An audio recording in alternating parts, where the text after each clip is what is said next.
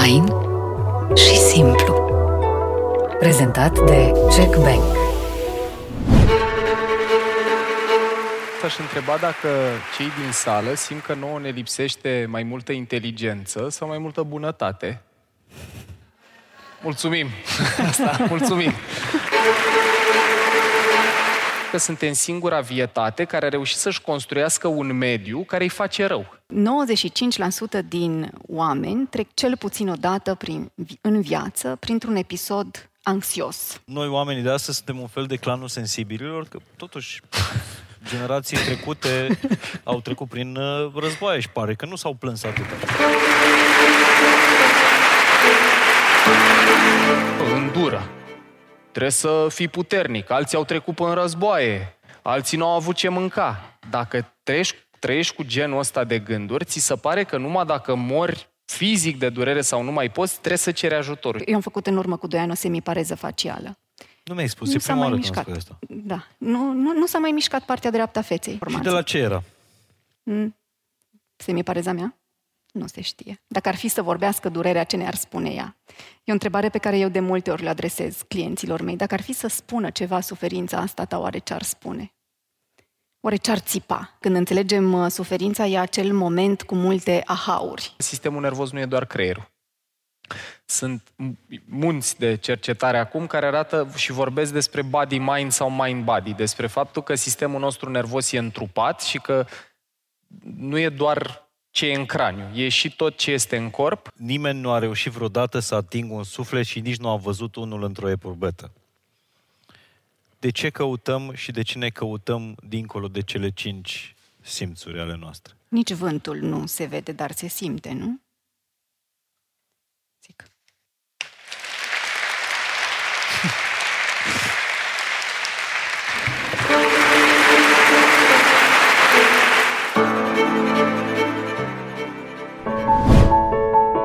Lidl susține conversațiile fain și simplu. Bună seara din nou, mă bucur că ne-am conversat, ne-am vorbit în această, în această pauză. Sper că ați apucat să vă cunoașteți între voi. A, a, a, a cunoscut cineva un om nou astăzi? Voi două v-ați cunoscut. Despre asta e vorba. Asta a fost unul dintre visurile mele. Cine, cine a mai cunoscut oameni noi astăzi? I-ați cunoscut pe părinții mei. Sper să vă fi zis numai bine despre fiul lor. Mulțumesc. Uh, și sper să mai avem ocazia să ne, uh, să ne întâlnim. Încercăm să păstrăm energia din prima parte a conferinței cu profesorul Dulcan și cu profesorul Vlad Ciurea. Încă îmi răsună în minte de aici, de pe fotoliu ăsta, inima, de pe fotoliu ăsta, creierul, voi ce ați zice după prima parte a conferinței? Uh, spuneți voi, vă las pe voi, inima sau creierul, acum vă aud pe voi, e vocea voastră. Ambele. Ambele. A fost o bătălie de mult timp între, între treaba asta. Platon zicea, dar nu l-a mai lăsat pe domnul profesor Dulcan să spună, Platon zicea că e cel mai important creierul. Aristotel zicea că inima e cea mai importantă. Aristotel chiar zicea că până la urmă creierul e doar așa, are un rol de, de radiator să răcească, uh, să răcească inima. Însă mă bucur tare mult pentru tot ceea ce s-a cercetat, tot ceea ce am reușit să aflăm și noi uh, în ultimii ani despre, despre neuroștiință. Și de aceea doi oameni esențiali pentru mine sunt astăzi Uh, cei care completează cele două fotolii. De data asta eu o să stau aici, totul e modular la noi, și aș vrea să le dați aplauze pentru că ei vor intra împreună. Și o să, să le spun doar atât. Raluca Anton și Paul Olteanu.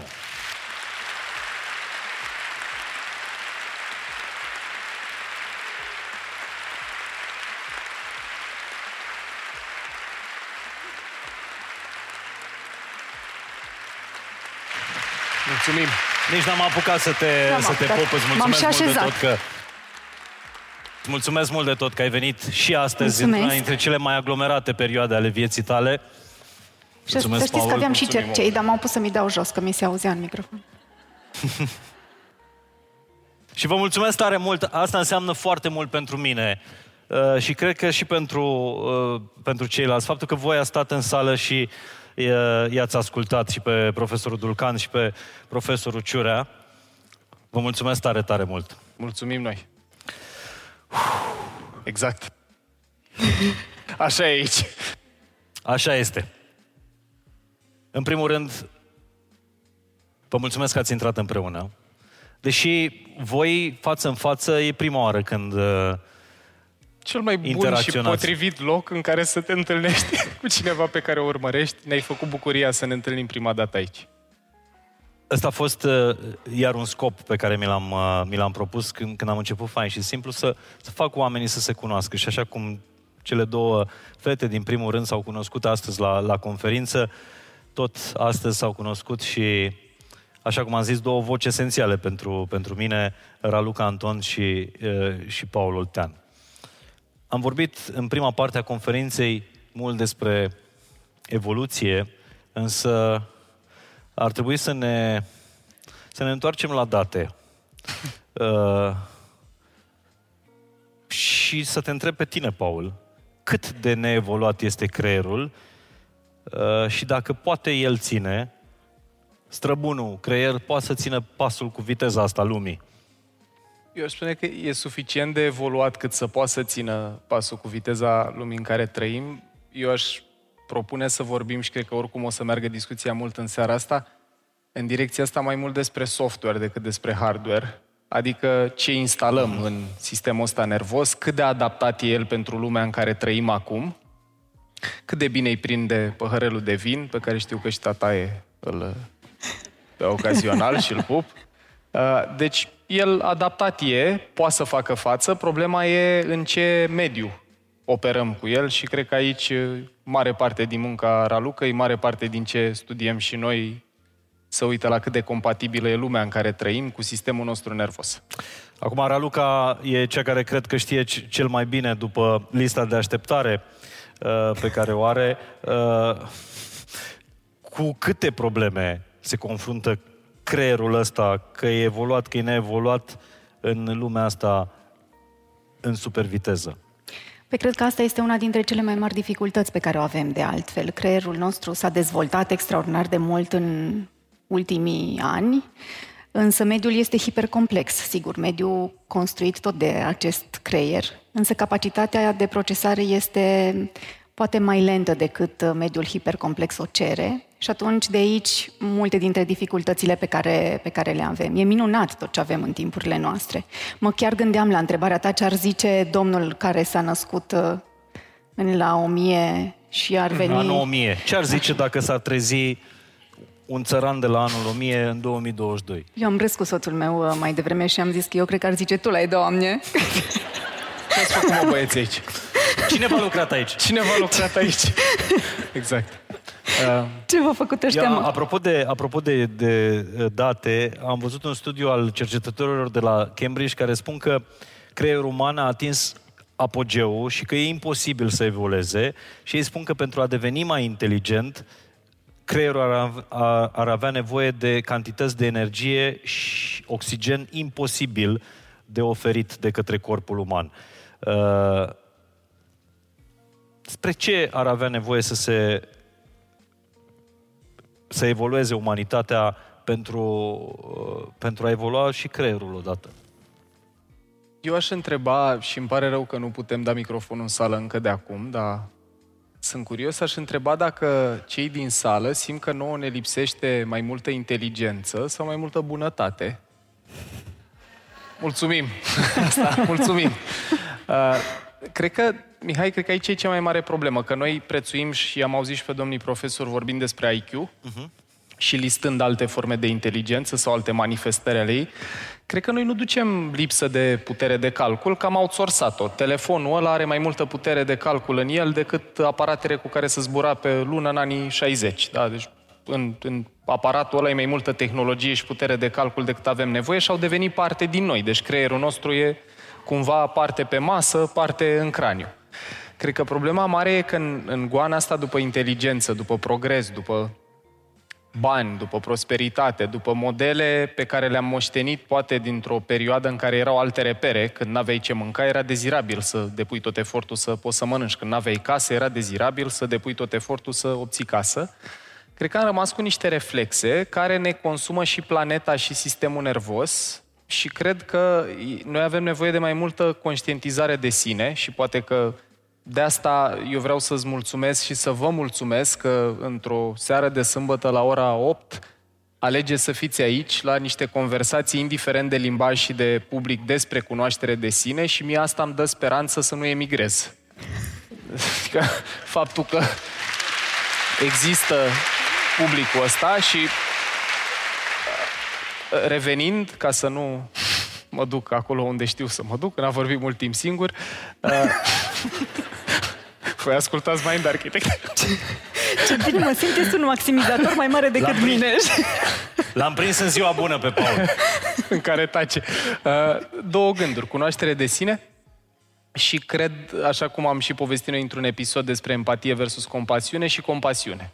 Cu distinția în creier că sunt alte rețele care se mobilizează la empatie și altele la compasiune și cu distinția pentru oricare dintre noi, fără să mergem în știință, că dacă empatia presupune să simt în corpul meu sau în psihicul meu stările tale sau să-ți înțeleg stările, compasiunea presupune odată ce am simțit stările tale să fac ceva să-ți ameliore suferința. Eu cred că în loc în a ne imuniza la suferința altora schimbând canalul sau îngropându-ne în mesaje Instagram, TikTok, fiecare cu adicția lui, ar fi mai util să reînvățăm să tolerăm intensitatea asta experiențială și să învățăm să ne ajutăm unii pe ceilalți, conștienți fiind de propriile limite și și de limitele celor din jur. Deci, cunoaștere de sine și compasiune de la mine. Mă, mă gândeam acum în timp ce povesteai că în, prin iunie am fost la o conferință. Era dedicată persoanelor interesate de psihologie și veniseră la conferința respectivă diversi cercetători din tot felul de colțuri ale lumii, universități renumite și alți invitați, printre care o călugăriță budistă, care i-am luat un interviu după evenimentul respectiv. Uh-huh. Și înainte să iau interviu, s-a așezat așa lângă mine și a zis, auzi, eu ce mi-am dat seama este că oamenii ăștia au vorbit atât de pompos și cu date științifice despre ceva ce oamenii au în ei, exact. compasiunea. Și întrebarea ei era una atât de firească. De ce avem nevoie de atât de mult fast în jurul unor lucruri care sunt în noi. Noi ne naștem pentru a simți compasiune, ne naștem pentru a simți conexiune unul cu celălalt. Însă, sigur, toate lucrurile prin care trecem de-a lungul vieții noastre ne influențează și au impact asupra felului în care noi trăim compasiunea și asupra felului în care noi simțim unul în relație cu celălalt. Și mai mult decât atât, avem mediul care, din păcate, pe de o parte e o binecuvântare, pe de altă parte un blestem, ca orice lucru în lumea asta până la urmă două fațetele aceleiași monede. Și cred că, ce spunea și Paul mai devreme, apropo de conștiința de sine, cred că, dincolo de compasiune care e în noi și ne naștem cu asta, un element esențial aici este să fim foarte atenți la noi înșine. Pentru că noi nu mai suntem atenți la noi, la noi și la experiența, no- experiența trăită a vieții. Noi nu mai avem această experiență trăită a vieții. Noi nu, nu stăm să ne oprim, să zicem, cum a fost pentru mine ziua asta? Ce am simțit, ce am trăit, cum... Și sigur că sunt lucruri pe care, din păcate, le pierdem pentru că avem o grămadă de alte opțiuni. Pentru creier e fascinant să aibă atâtea opțiuni. Dar nu mai discernem între opțiunile pe care le avem, din păcate. Și atunci aș zice că asta este... Nu, nu cred că creierul se va opri din evoluție, mi se pare... Nu, nu, nu sunt cercetător la Cambridge și nu îndrăznesc să um, contrazic, dar cred că mintea umană a fost constant într-o evoluție tot ceea ce avem în momentul ăsta vine dintr-o, dintr-o evoluție. Dar creierul e făcut să evolueze, Paul, sau să se adapteze? Ambele, în sensul în care dacă ne uităm la sistemul nostru nervos în comparație cu sistemul nervos al altor vietăți, inclusiv la mamifere, vedem că e foarte multă similaritate și E frumos că puteți să ascultați, dragilor, în seara asta păreri diferite. Eu nu cred că omul a fost din fabrică om, sau cum uh, a, a povestit uh, profesorul Dulcan. Eu cred că totuși putem observa o gradualitate așa în evoluția noastră. Și în timp ce el evoluează, putem să atingem și platouri, praguri. De pildă, e o idee, pentru mine a avut foarte mult sens că în momentul, e o carte care se cheamă Catching Fire, care povestește despre faptul că în momentul în care am putut să ne procesăm hrana cu ajutorul focului, excesul de energie care n-a mai fost necesar pentru digestie a mers la creier și a devenit mai mare. Cu precădere ultimele straturi, straturile astea neocorticale sau călăreți, ce numim noi în podcast, încă o dată, Mihai, eu nu cred și dacă avem vreo limită din punctul ăsta de vedere, ne ajută Elon Musk, care dezvoltă Neuralink, în care încearcă să integreze puterea de calcul a propriului nostru creier cu, cu procesoarele astea pe bază de siliciu și nu cred că asta e problema da, noastră. O să ne ajute asta, că până la urmă, de fapt, creierul nostru e supra-solicitat acum, nu neapărat pentru operații pe care le poate face, Aia într-adevăr, și un device. Uh, creierul nostru e pregătit pentru toate alegerile pe care le putem face, că vorbeam despre câte alegeri aveam de făcut ca om acum 100 de ani și câte alegeri avem de făcut într-o zi Aia. a lui 2022. Mi se pare absolut grăitor că indiferent pe cine ascultați, pe domnii profesori sau pe noi, nimeni. Nu a, s-a gândit că omul care se trezește de la anul 1000 după Hristos va fi fericit. De ce găsește aici. Mi se pare grăitoare uh, ideea asta și atunci aș spune așa, că noi avem un sistem nervos care face foarte multe lucruri pe pilot automat, digestie, respirație și așa mai departe, toate procesele astea care rulează în background, foame, care la unii dintre noi în sală poate să apară, sete și așa mai departe, și noi devenim conștienți de lucrurile astea în momentul în care cer mai multă putere de procesare. Și atunci intră în scenă structurile astea mai noi, mai performante, dar care obosesc foarte repede. Și cred că merită dat foarte rapid contextul ăsta. Cortexul nostru prefrontal, ce avem în spatele frunții, rețeaua asta prefrontală, participă la gândire complexă, imaginație, empatie, moralitate, autocontrol, reglare emoțională, când ești obosit de la birou să nu te duci acasă să țipi la copii sau să bați câinele.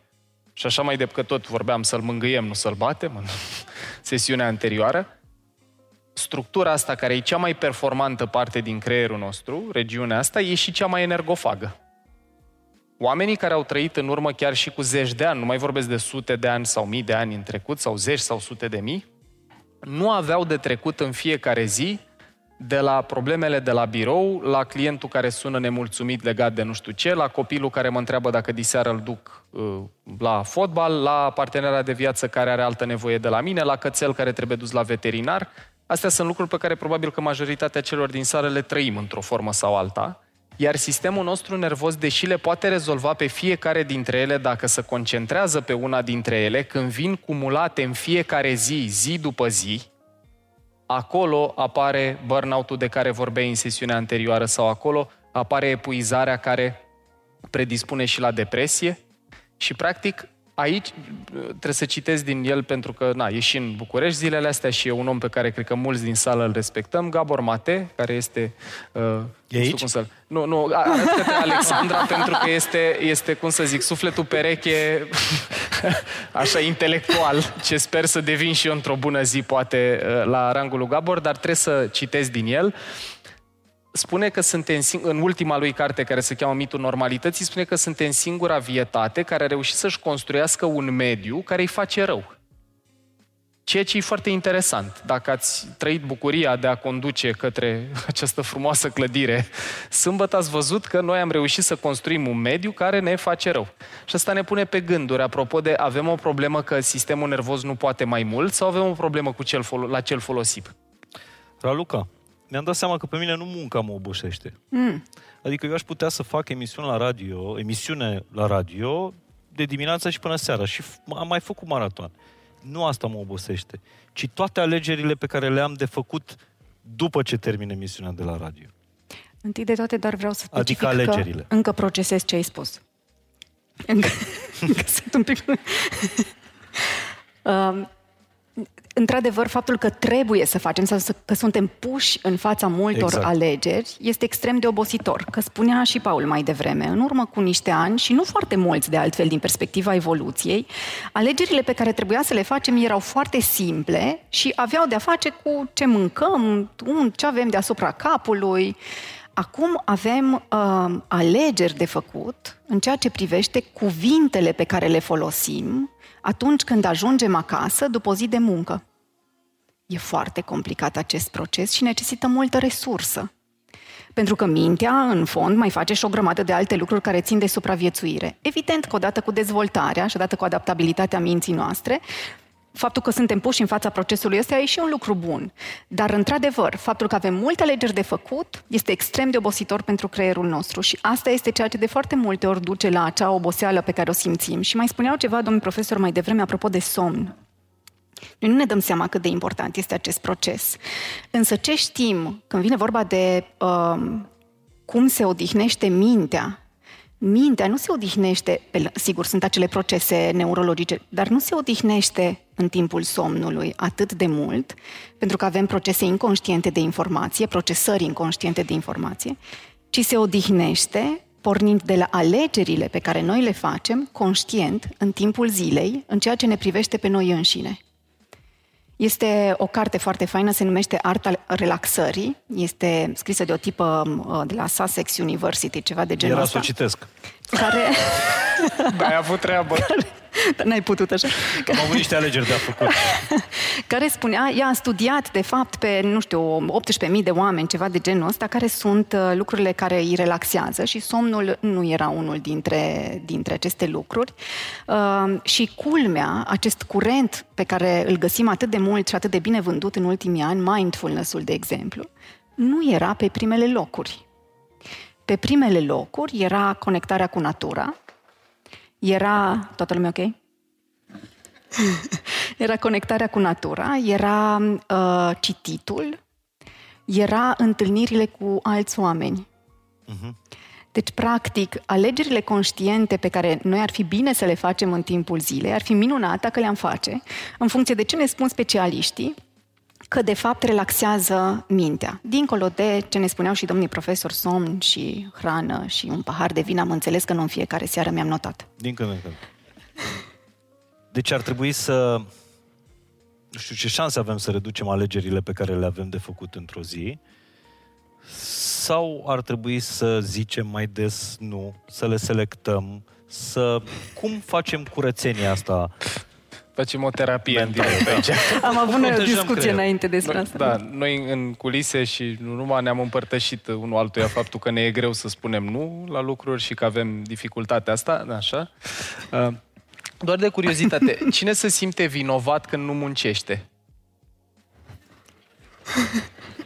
Mama? Cine se simte vinovat Unde când ești? nu muncește? Așa, mâna când nu muncește. Cu Bun. două mâini, Monica, perfect.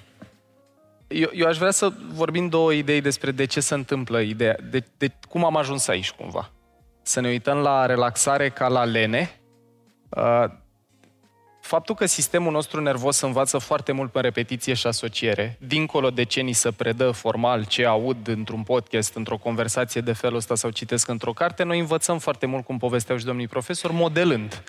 Repetiție, asociere. Dacă eu în momentul în care trăiesc relaxare, și aici, mama, eu te iubesc, dar trebuie să povestesc și despre acea perioadă a vieții noastre. Mi-aduc aminte când eram în liceu și mă jucam Counter-Strike sau altceva pe calculator, că mama trecea pe dreptul camerei mele și spunea, ce faci, mă, iar stai? Până Pune stai, mâna mai pe fă carte. ceva. Pune una pe carte sau fă ceva. Și acolo, dacă... Acum e amuzant retrospectiv, dar la momentul respectiv venea cu o doză de anxietate interacțiunea asta și anxietatea aia rămâne după ce școala dispare. Adică an mai târziu, când nu mai există un părinte sau o figură de autoritate care să te invite să nu stai, să asociezi relaxarea cu lene sau cu a sta degeaba, rămâi cu reflexul ăsta. Și Alexandra este celălalt uh, om important din viața mea care poate să mărturisească relația mea cu relaxarea. Mi-aduc aminte momente când în Italia ne plimbam prin străzi, prin Siena sau locații care ne plăceau foarte mult și eu mi-actualizam profilul de LinkedIn. Pentru că aveam niște idei care mă bântuiau în momentele alea și pe care nu le puteam lăsa să scape pentru că erau foarte importante pentru mine. Și, dragilor, dincolo de amuzamentul situației este, cred că foarte mulți dintre noi trăim anxietatea asta când nu suntem productivi, că nu iau alții înainte, că rămânem în urmă. Dacă suntem în antreprenoria, nici nu mai vorbesc. Sau în, în, în profesii liberale, cumva. Și atunci putem să vedem că asta e o chestie care se întâmplă peste tot, nu doar în România. Sunt oameni care o trăiesc mult mai intens ca noi, de pildă, în Statele Unite. Iar genul ăsta de cursă către nu știu către ce, că întotdeauna e un barem, e pasul următor, pasul următor, pasul următor, uh, cred că ne epuizează sistemul nervos. Și uite, gândiți-vă numai la aspectul ăsta. Dacă acceptăm ideea că avem parte din sistemul nervos comun cu al mamiferelor, eu nu cred că leu avea uh, obiectiv de performanță, câte gazele ai omorât azi? Una, mâine două, te rugăm, și săptămâna viitoare patru și primești un bonus la finalul anului dacă ai...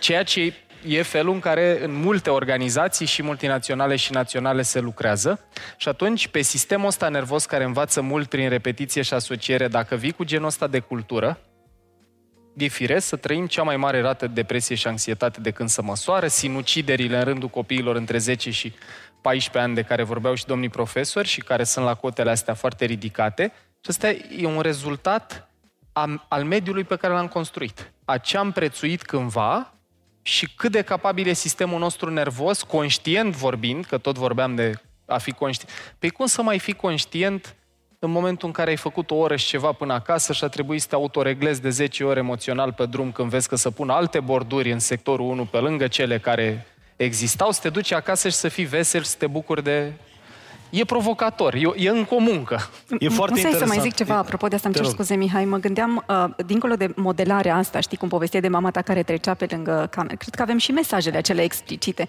A spus că vă iubește, totul. Avem și mesajele alea explicite cu noi nu stăm. Asta e un mesaj pe care eu îl cunosc foarte bine. Noi în continuu trebuie să facem ceva. Numai oamenii leneși stau.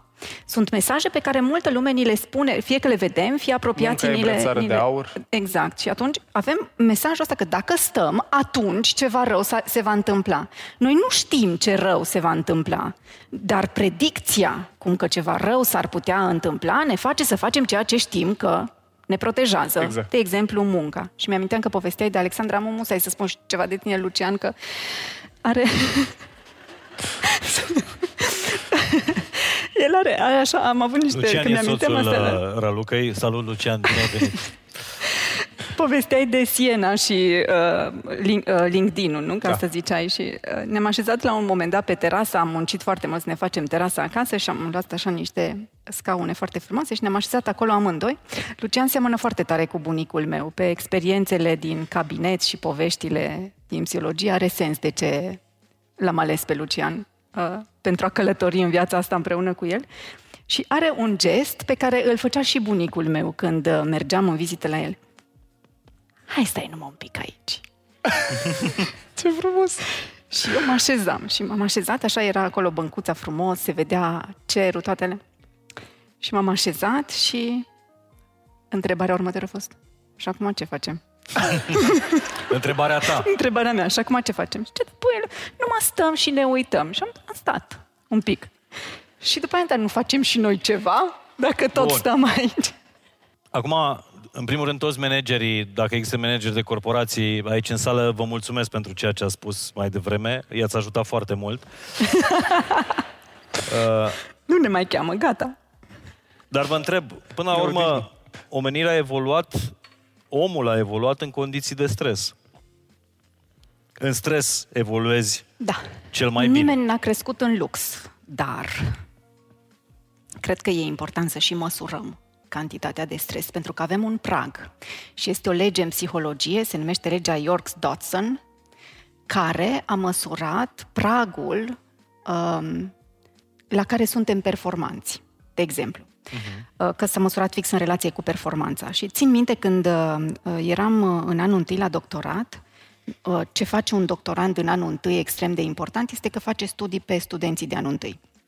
Ai și... Paul? Abia aștept. și am mers uh, înaintea examenului de statistică, la psihologie examenul era groaznic, deci se trecea, pragul era 30%, 30% uh-huh. treceau, restul. Uh, și am mers înainte de acel examen, intrasem într-un studiu din ăsta uh, transcultural. În mai multe țări se făcea cercetarea asta, eram vreo 3-6 de țări și noi am avut acolo o întrebare foarte simplă, uh, cât de stresat ești înainte de acest examen? Și studenții trebuia să pună de la 1 la 10 să bifeze cât de stresat ești înainte de acest examen. După care, când aveam probleme cu GDPR-ul, le-am am făcut corelații între uh, ratingul pe care ei l-au dat înainte de examen și nota pe care au luat-o la examenul de statistică, deci cel mai greu examen din, din anul întâi. Și ce am observat este faptul că, și nu doar noi, ci și celelalte țări care au fost implicate, este faptul că uh, studenții care au luat cele mai mari note la acest examen erau studenții care aveau un rating între 6 și 8 uh-huh. la stres. Deci care uh, stresul perceput De la era 0 la 10. de la 0 la 10 aveau ratingul între, între 6 și 8. Uh-huh. Următoarele note erau ale celor care aveau not, uh, ratingul de la între 8 și 10 și cele mai mici note erau cei care spuneau că nu sunt stresați.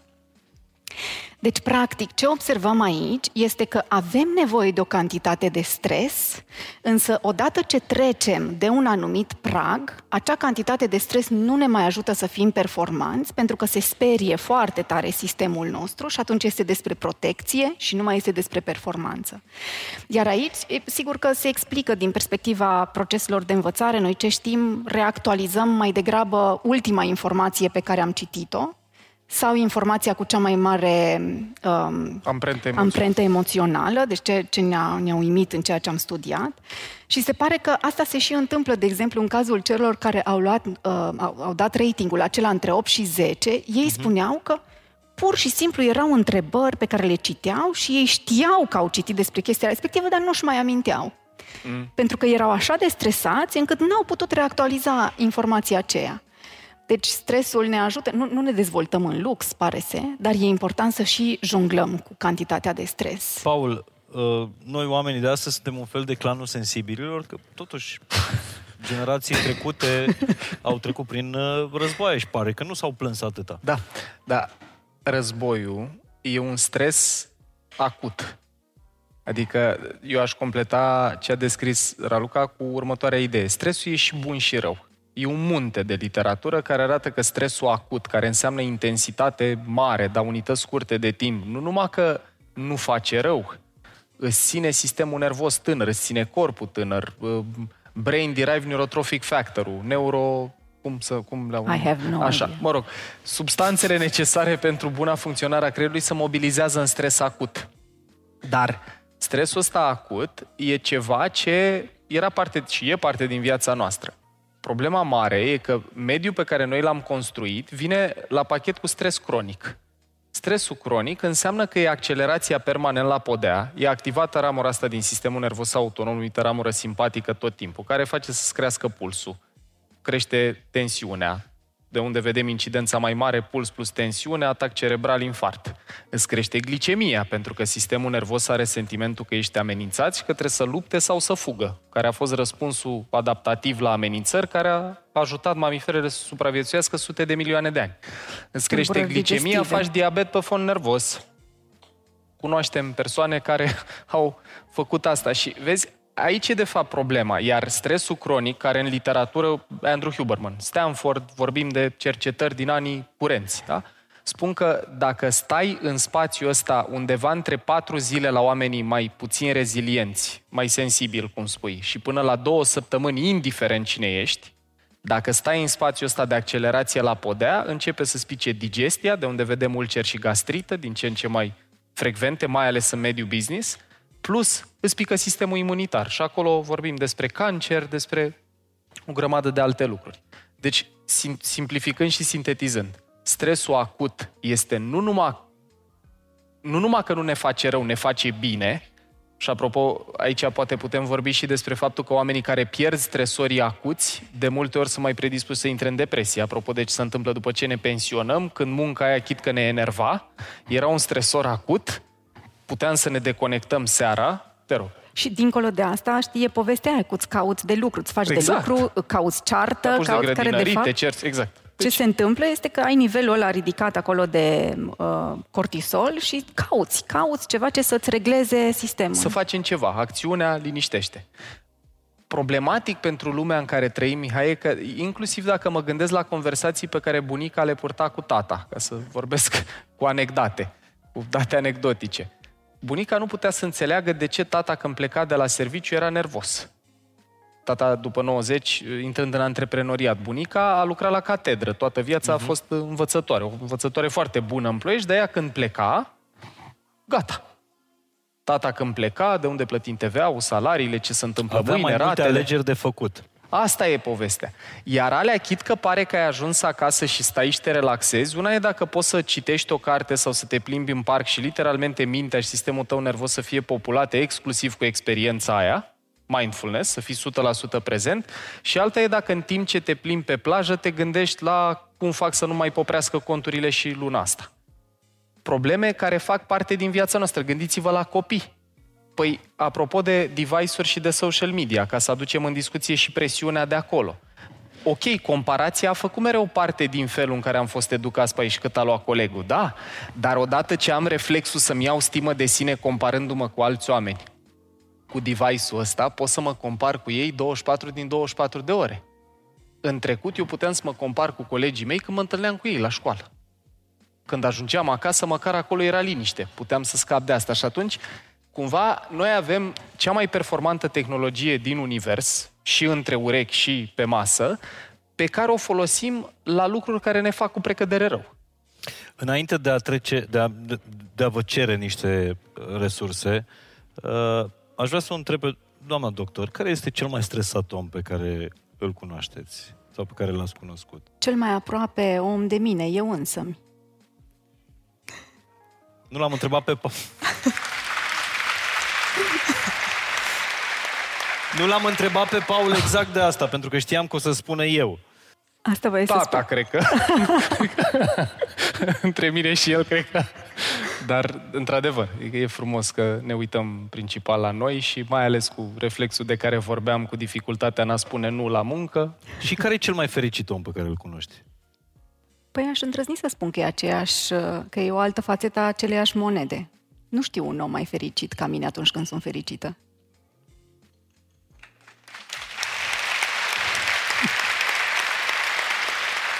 Pun întrebarea imediat, să o las pe domnișoară să-și noteze citatul ăsta.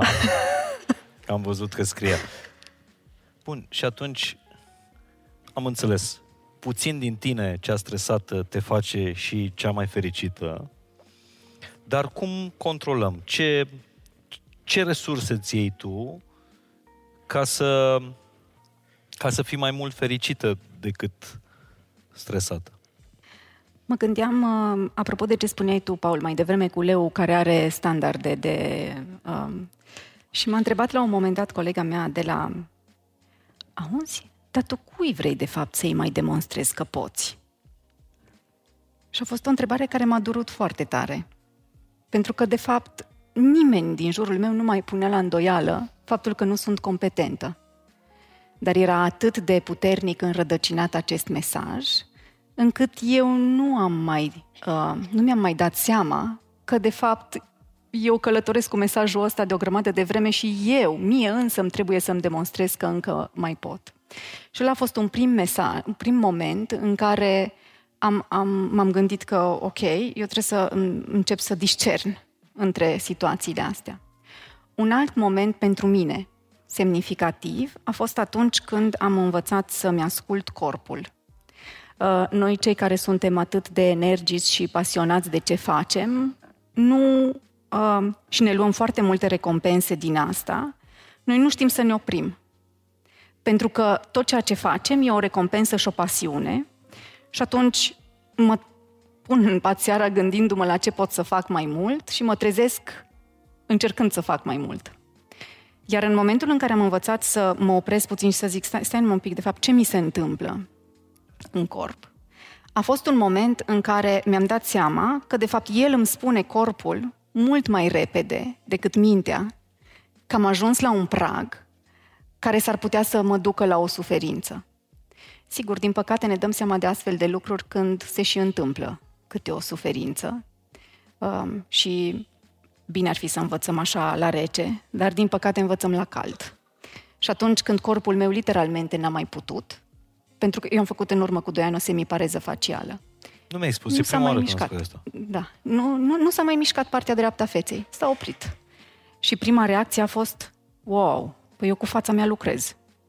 Ce o se întâmple? Eu nu m-am întrebat în momentul ăla cât de... Nu m-am întrebat ce o să se întâmple, de ce se întâmplă chestia asta. Cum... Prima întrebare pe care mi-am adresat-o, sau prima mea îngrijorare, este cum o să mai lucrez. Nu m-am gândit ce înseamnă asta pentru familia mea sau pentru copil sau pentru...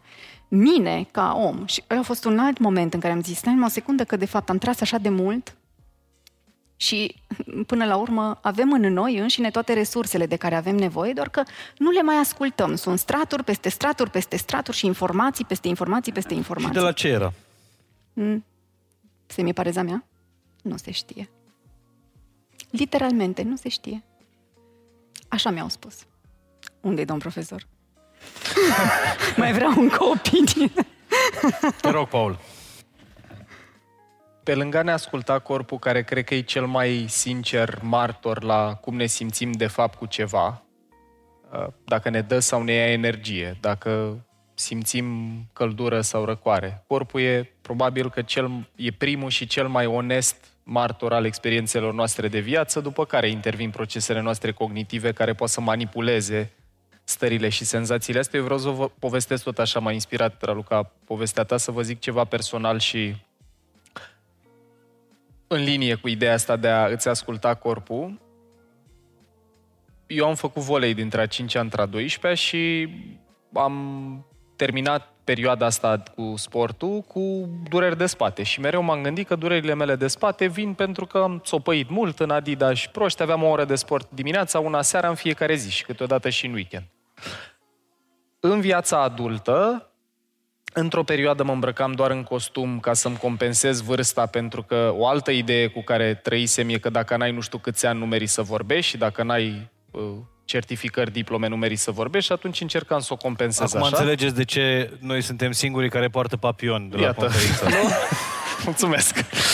Uh, și uh, dau un pic de fast forward. Am considerat mereu că toate lucrurile astea, sportul, stat mult în pantofi, stat mult în picioare, că la cursuri făceam 8-9 mii de pași în sala de curs pe zi, au dus la problemele cu spatele. Și că sunt articulare, că am o problemă efectiv la coloană, remeneuri și așa mai departe. Acum un an sau doi, parcă doi, an- anul trecut, am mers într-o vacanță de câteva săptămâni cu Alexandra la mare și durerile astea de spate au făcut mereu parte din viața mea, dar mereu eram preocupat să le adresez. Că aveam treabă și așa mai departe. M-am ridicat de la o masă la Olimp în timp ce ea mersese până în cameră să cumpere ceva și când m-am ridicat, așa am făcut, am, am simțit că mor de durere, am simțit un cuțit în spate și am stat următoarele zeci de minute la masă, ori ținându-mă mâini, ori pe o parte, ori pe alta, pentru că nu mai puteam să respir de durere în zona lombară. Când a venit Alexandra înapoi, a vrut să mă ajute să ajung până la hotel și am zis, lasă-mă că nu sunt, uh, ce, merg în cârje, las că merg singur și am depus efort să merg singur. A- Ea a avut mai multă înțelepciune ca mine și totuși n-a plecat. Și vreau să vă descriu care a fost primul moment în care am cerut ajutor și asta e ceva grăitor apropo de relația noastră cu corpul. Am stat în pat, am primit medicamente tranquilizante pentru cai, Doreta, Ketanol, tot felul de medicamente. Pare că ai fost hai așa câteva zile. A fost bine, Fain de la un punct mare. încolo am dormit bine, dar chestia asta a durat vreo două, trei zile, deci toată vacanța de asta a fost populată și uh, mie mi se întâmplă frecvent să fiu bine până în punctul în care vine vacanța și când vine vacanța mă apucă ceva. Ceea ce probabil că Cine- trăim mai mulți din sală. Cine se mai îmbolnăvește când începe vacanța? Fix când ia pauză. Weekend sau vacanță. Mulțumim. Uite, asta e o întrebare. Mulțumesc, Mara, că ridicam. Dumneavoastră vă era adresată. Acum, De ce ne îmbolnăvim în vacanță? Termin povestea. Pare rău. Uh, Vreau să mă leg un pic de ce a spus Raluca cu a asculta corpul. Eu am simțit durerile alea și chiar și în momentele alea mi se părea că, bă, Alexandra mi-a propus să-i schemăm salvarea. Nu e suficient de rău încă. Momentul în care am strigat-o prima dată este când într-una din dimineți nu mai suportam să nu mă fi spălat, am mers, eu am 34 de ani, am mers din pat până în baie cu un cadru de rufe, m-am sprijinit în el în loc de cârjă, am început să fac duș și când am făcut duș am simțit iară că vine durerea aia, m-am agățat cu o mână de peretele dușului cu o altă mână de perete și dezbrăcat în baia unui hotel în Olimp a fost de durerea aia am avut nevoie ca să o strig. De ce zic povestea asta aici? Pentru că poți să-ți asculți corpul, dar să fi crescut cu idei gen, bă, îndură. Trebuie să fii puternic. Alții au trecut în războaie. Alții nu au avut ce mânca. Dacă treci trăiești cu genul ăsta de gânduri, ți se pare că numai dacă mori fizic de durere sau nu mai poți, trebuie să ceri ajutor. Și cred că asta e altă problemă cu cum ne uităm la propria noastră sănătate. Că poți să-ți asculți corpul, să simți că te doare și să zici, da, dar e normal. Da, dar e normal plus n-am de ales, ce să fac, tată? Asta e viața. Sunt cele mai nenorocite idei care fac oameni de 34 de ani să nu poată merge până la baie fără cârje, fără cadru de rufe și nici măcar în momentul ăla să nu ceară ajutor. Raluca? Mă gândeam să întreb pe Alexandra dacă l-a vindecat. De ce iese durerea în momentele astea de, de pauză, de inactivitate? Păi cred că acolo are spațiu. Și ce înțelegem din durere? Cum, cum să o traducem? Cum, că de trecut mai trece cu niște medicamente, cu un, cu un tratament, dar nu e vorba de trecut, e vorba de vindecat. Dacă te referi la durerea fizică, aș prefera să nu răspund, că s-ar putea să n-am răspunsul uh-huh. uh, potrivit. Dacă te referi la durerea emoțională, aș face totuși o paralelă cam cu același mecanism ca în medicină, cum ce facem cu durerea fizică. Întâi de toate, uh, e important să-i găsim cauza și să vedem de ce se întâmplă ce se întâmplă. Principiul e cam același și în domeniul psihologiei, când vine vorba de durerea emoțională.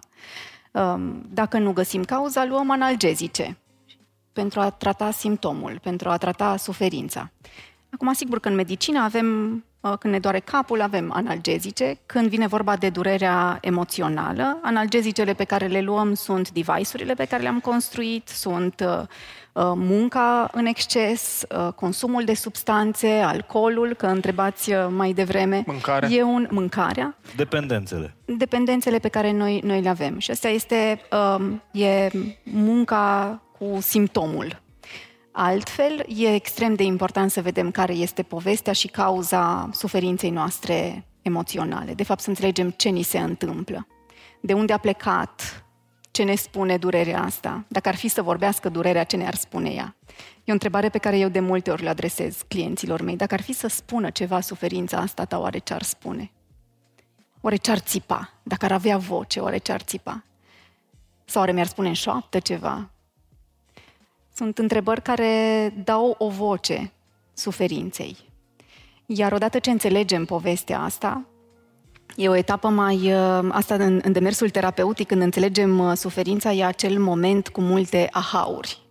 Wow, ne prindem, facem conexiuni, unim puncte, e fascinant demersul acesta și pentru terapeut și pentru client. Apoi trecem într-o etapă mai filozofică a demersului terapeutic în care lucrăm pe ceea ce noi numim acceptare unde încercăm să ne uităm cu blândețe înspre povestea noastră, noastră înspre trecut, înspre noi înșine și înspre oamenii care ne-au, ne-au însoțit. Iar apoi vine cel mai anevoios și mai plictisitor proces din univers, și anume schimbarea, care înseamnă a repeta lucruri noi până când acestea se stabilizează și nu vom mai avea nevoie de lucrurile vechi pe care le-am tot folosit până acum. Că astea sunt gânduri, că sunt comportamente, Ăsta este cel mai lung proces din demersul, cea mai lungă parte din demersul terapeutic. E adevărat. Și chiar dacă lumea e din ce în ce mai preocupată de, de temele astea, de autocunoaștere, uh-huh. self-help și așa mai departe, cred că aici eșuăm cei mai mulți dintre noi la partea asta cu nu mai avem răbdare să stăm. Avem așteptarea că ceva care s-a instalat 34 de ani să dispară prin simplul fapt că mă gândesc diferit. Prin simplul fapt că eu gândesc altfel. Că informația, acum, până la urmă, e la îndemâna tuturor și cred că Aia. știm cu toții. Dar e o diferență foarte mare între cunoștințe declarative, ceva ce știu, și cunoștințe procedurale, cum pun în practică ceva ce știu.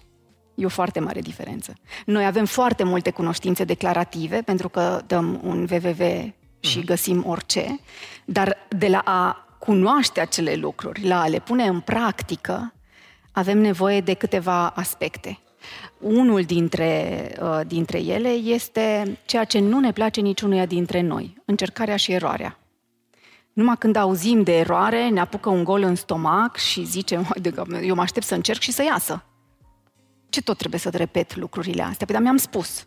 M-am trezit dimineața și mi-am spus că voi avea o zi bună. Ce se întâmplă la finalul zilei de nu e o zi bună? E o foarte mare diferență între aceste două aspecte și, și uh, dincolo de acest proces de încercare și eroare, noi, noi nu, avem, nu mai avem răbdare cu noi înșine. Nu avem răbdare să stăm într-un proces și să vedem ce ni se întâmplă. Asta e autoreflexia. Să stau să mă uit să zic, Păi, ce-a fost ziua asta? Despre, despre ce a fost ziua de azi? Mi-a ieșit ceva, nu mi-a ieșit? Și abia apoi să încercăm să ajustăm pe măsură ce merge procesul. E atât de periculos ce se întâmplă din, din perspectiva informației, pentru că ne, ne avem impresia că știm atât de multe și, din păcate, practic, nu se vede Paul? asta. Și te mai simți și vinovat. Știi? Că știai. Știai că nu-i bine să nu dormi, știai că nu-i bine să nu faci mișcare și dacă totuși nu poți să le pui în practică, te simți și vinovat. Două gânduri. Deci mi-a plăcut, Raluca, atât de mult că ai adus în discuție chestia asta cu greșeala, cu erorile. În învățare, dragilor, e o carte a unui neurocercetător francez, îl cheamă Stanislas Dehaene, se cheamă Cum învățăm, How We Learn. Și omul a distilat patru pași și sunt foarte în linie cu ce descrie. ei. Primul e atenție, ceea ce noi avem din ce în ce mai puțină în lumea în care trăim, e puternic bombardată de stimuli. Doi, angajarea activă, adică motivul pentru care ne străduim atât noi cât și domnii profesori și mulțumim că ați rămas. Uh, Ne străduim să dăm exemple din viața reală e ca ideile pe care le povestim în conversația curentă să devină personale, să angajeze întreg sistemul nervos, să pot să zic, a, și eu mă îmbolnăvesc în vacanță, a, și eu mă simt obosit.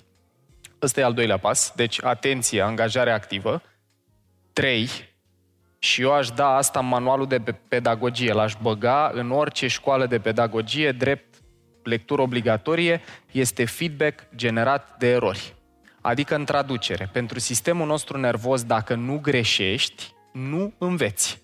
Și motivul pentru care se întâmplă asta e că sistemul nostru nervos, mai ales după 25 de ani, când plasticitatea scade, porțile către plasticitate scad, e proiectat să minimizeze consumul de energie, să consumăm mai puțină energie. Și- Și atunci, dacă eu, de exemplu, sunt o pisică și sar dintr-un copac în altul și mie iese săritura, are sens să învăț ceva? Are sens să apară relieful neurochimic și să se întâmple acolo activitatea să învăț ceva nou? Nu, că mi-a ieșit săritura.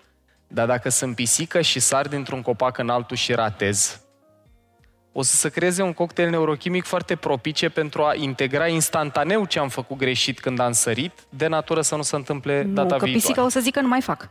Sau așa. Da, ce o fraieră Sau să tot putem să încerc. spunem, nu mai ieșim la vot, că oricum nu se schimbă nimic, care este tot un fel de uh, pisică. Și atunci aș vrea să, dau, să, să aduc în discuție aspectul ăsta esențial, că noi dacă nu ne, res- nu ne schimbăm puțin relația cu greșeala în educația românească și în cultura noastră în general, acceptând că greșeala este parte integrantă a învățării. Dacă nu greșești, nu înveți până când nu o să devenim confortabili cu greșeala, o să fie foarte greu să integrăm cunoașterea asta în obiceiuri. Exact ce spune Raluca, să devină comportament reflex, să nu mai am nevoie să consum resurse în fiecare seară, să-mi aduc aminte, băi, deci relația cu corpul, simte corpul, ești obosit, culcă-te. Să devină comportament reflex. Și aș mai adăuga ceva aici, apropo de, de autoeficacitate, deci să, să simt că pot să fac chestia asta. Am nevoie de două aspecte. Pe de o parte de autonomie, adică să, să-mi dau voie, să am voie, să-mi permit să fac lucrul ăsta. Și apoi am nevoie de competență. A, asta, asta ce înseamnă? Să știu ce știu și să știu ce nu știu.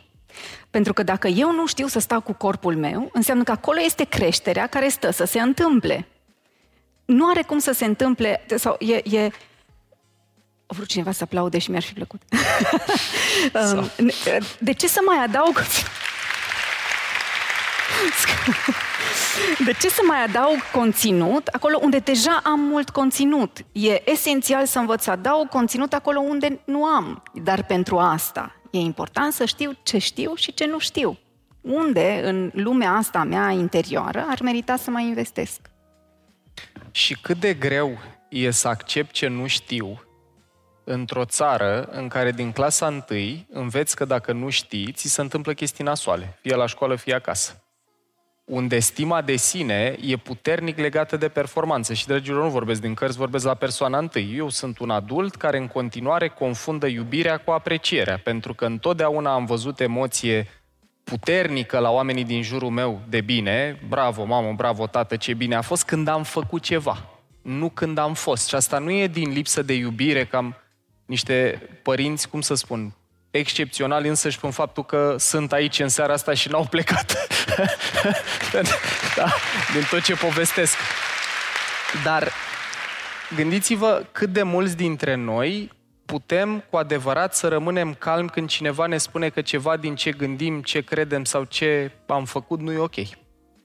Cât ori dintre noi nu ne crește pulsul în momentul respectiv, chit că mai avem resurse să ne inhibăm și las că vezi tu. A, aici cred că e încă o componentă în vindecarea asta uh, personală și națională, de ce nu? Pe lângă relația cu greșeala, conștientizare, acceptare, iar pentru acceptarea asta, atâta ce știm cât și a ce nu știm, trebuie să înțelegem că nu o să murim dacă nu știm. Nu o să ne pedepsească nimeni dacă nu știm. E ok să nu știi. Sunteți foarte faini și îmi sunteți tare dragi și nu-mi vine să vă, să vă întrerup. O să zici ceva rău acum? Cum? O să zici ceva de rău? Nu, nu, nu. Vezi? Asta Am vrut doar să subliniez. Asta era următoarea întrebare. Pentru că ceea ce ai spus tu acum, o să zici ceva rău acum, sigur este un, un atașament din copilărie, nu? Probabil ai auzit de foarte multe ori uh, lucrul ăsta. De ce suntem atât de dependenți de, de uh, rutine, atașamente, convingeri, care pleacă din generație în generație. Păi... De la bunicul lui Paul până la nepoții lui Paul. În primul rând suntem uh, atașați de toate aceste lucruri pentru că ele ne-au definit existența. Noi ne creștem pe noi înșine sau creștem, ne dezvoltăm în albia în care trăim în primii ani din viața noastră. Și atunci toate acestea ne însoțesc, pentru că spunea și Paul la un moment dat că funcționăm pe bază de modelare. Un copil nu judecă dacă ceea ce aude e bun sau rău. Un copil ia ceea ce aude ca fiind bun, în special dacă vine din partea persoanelor de atașament. Și atunci, sigur că toate aceste credințe sunt impregnate în noi înșine și noi călătorim cu ele pe parcursul vieții noastre. Uh, una este să călătorești cu ele într-o manieră inconștientă, fără să-ți dai seama că ele sunt acolo, și alta este să-ți dai seama că în compoziția ta există anumite mecanisme mentale care în anumite momente s-ar putea să te fi ajutat, dar s-ar putea că acum la vârsta adultă să nu-ți mai fie de folos.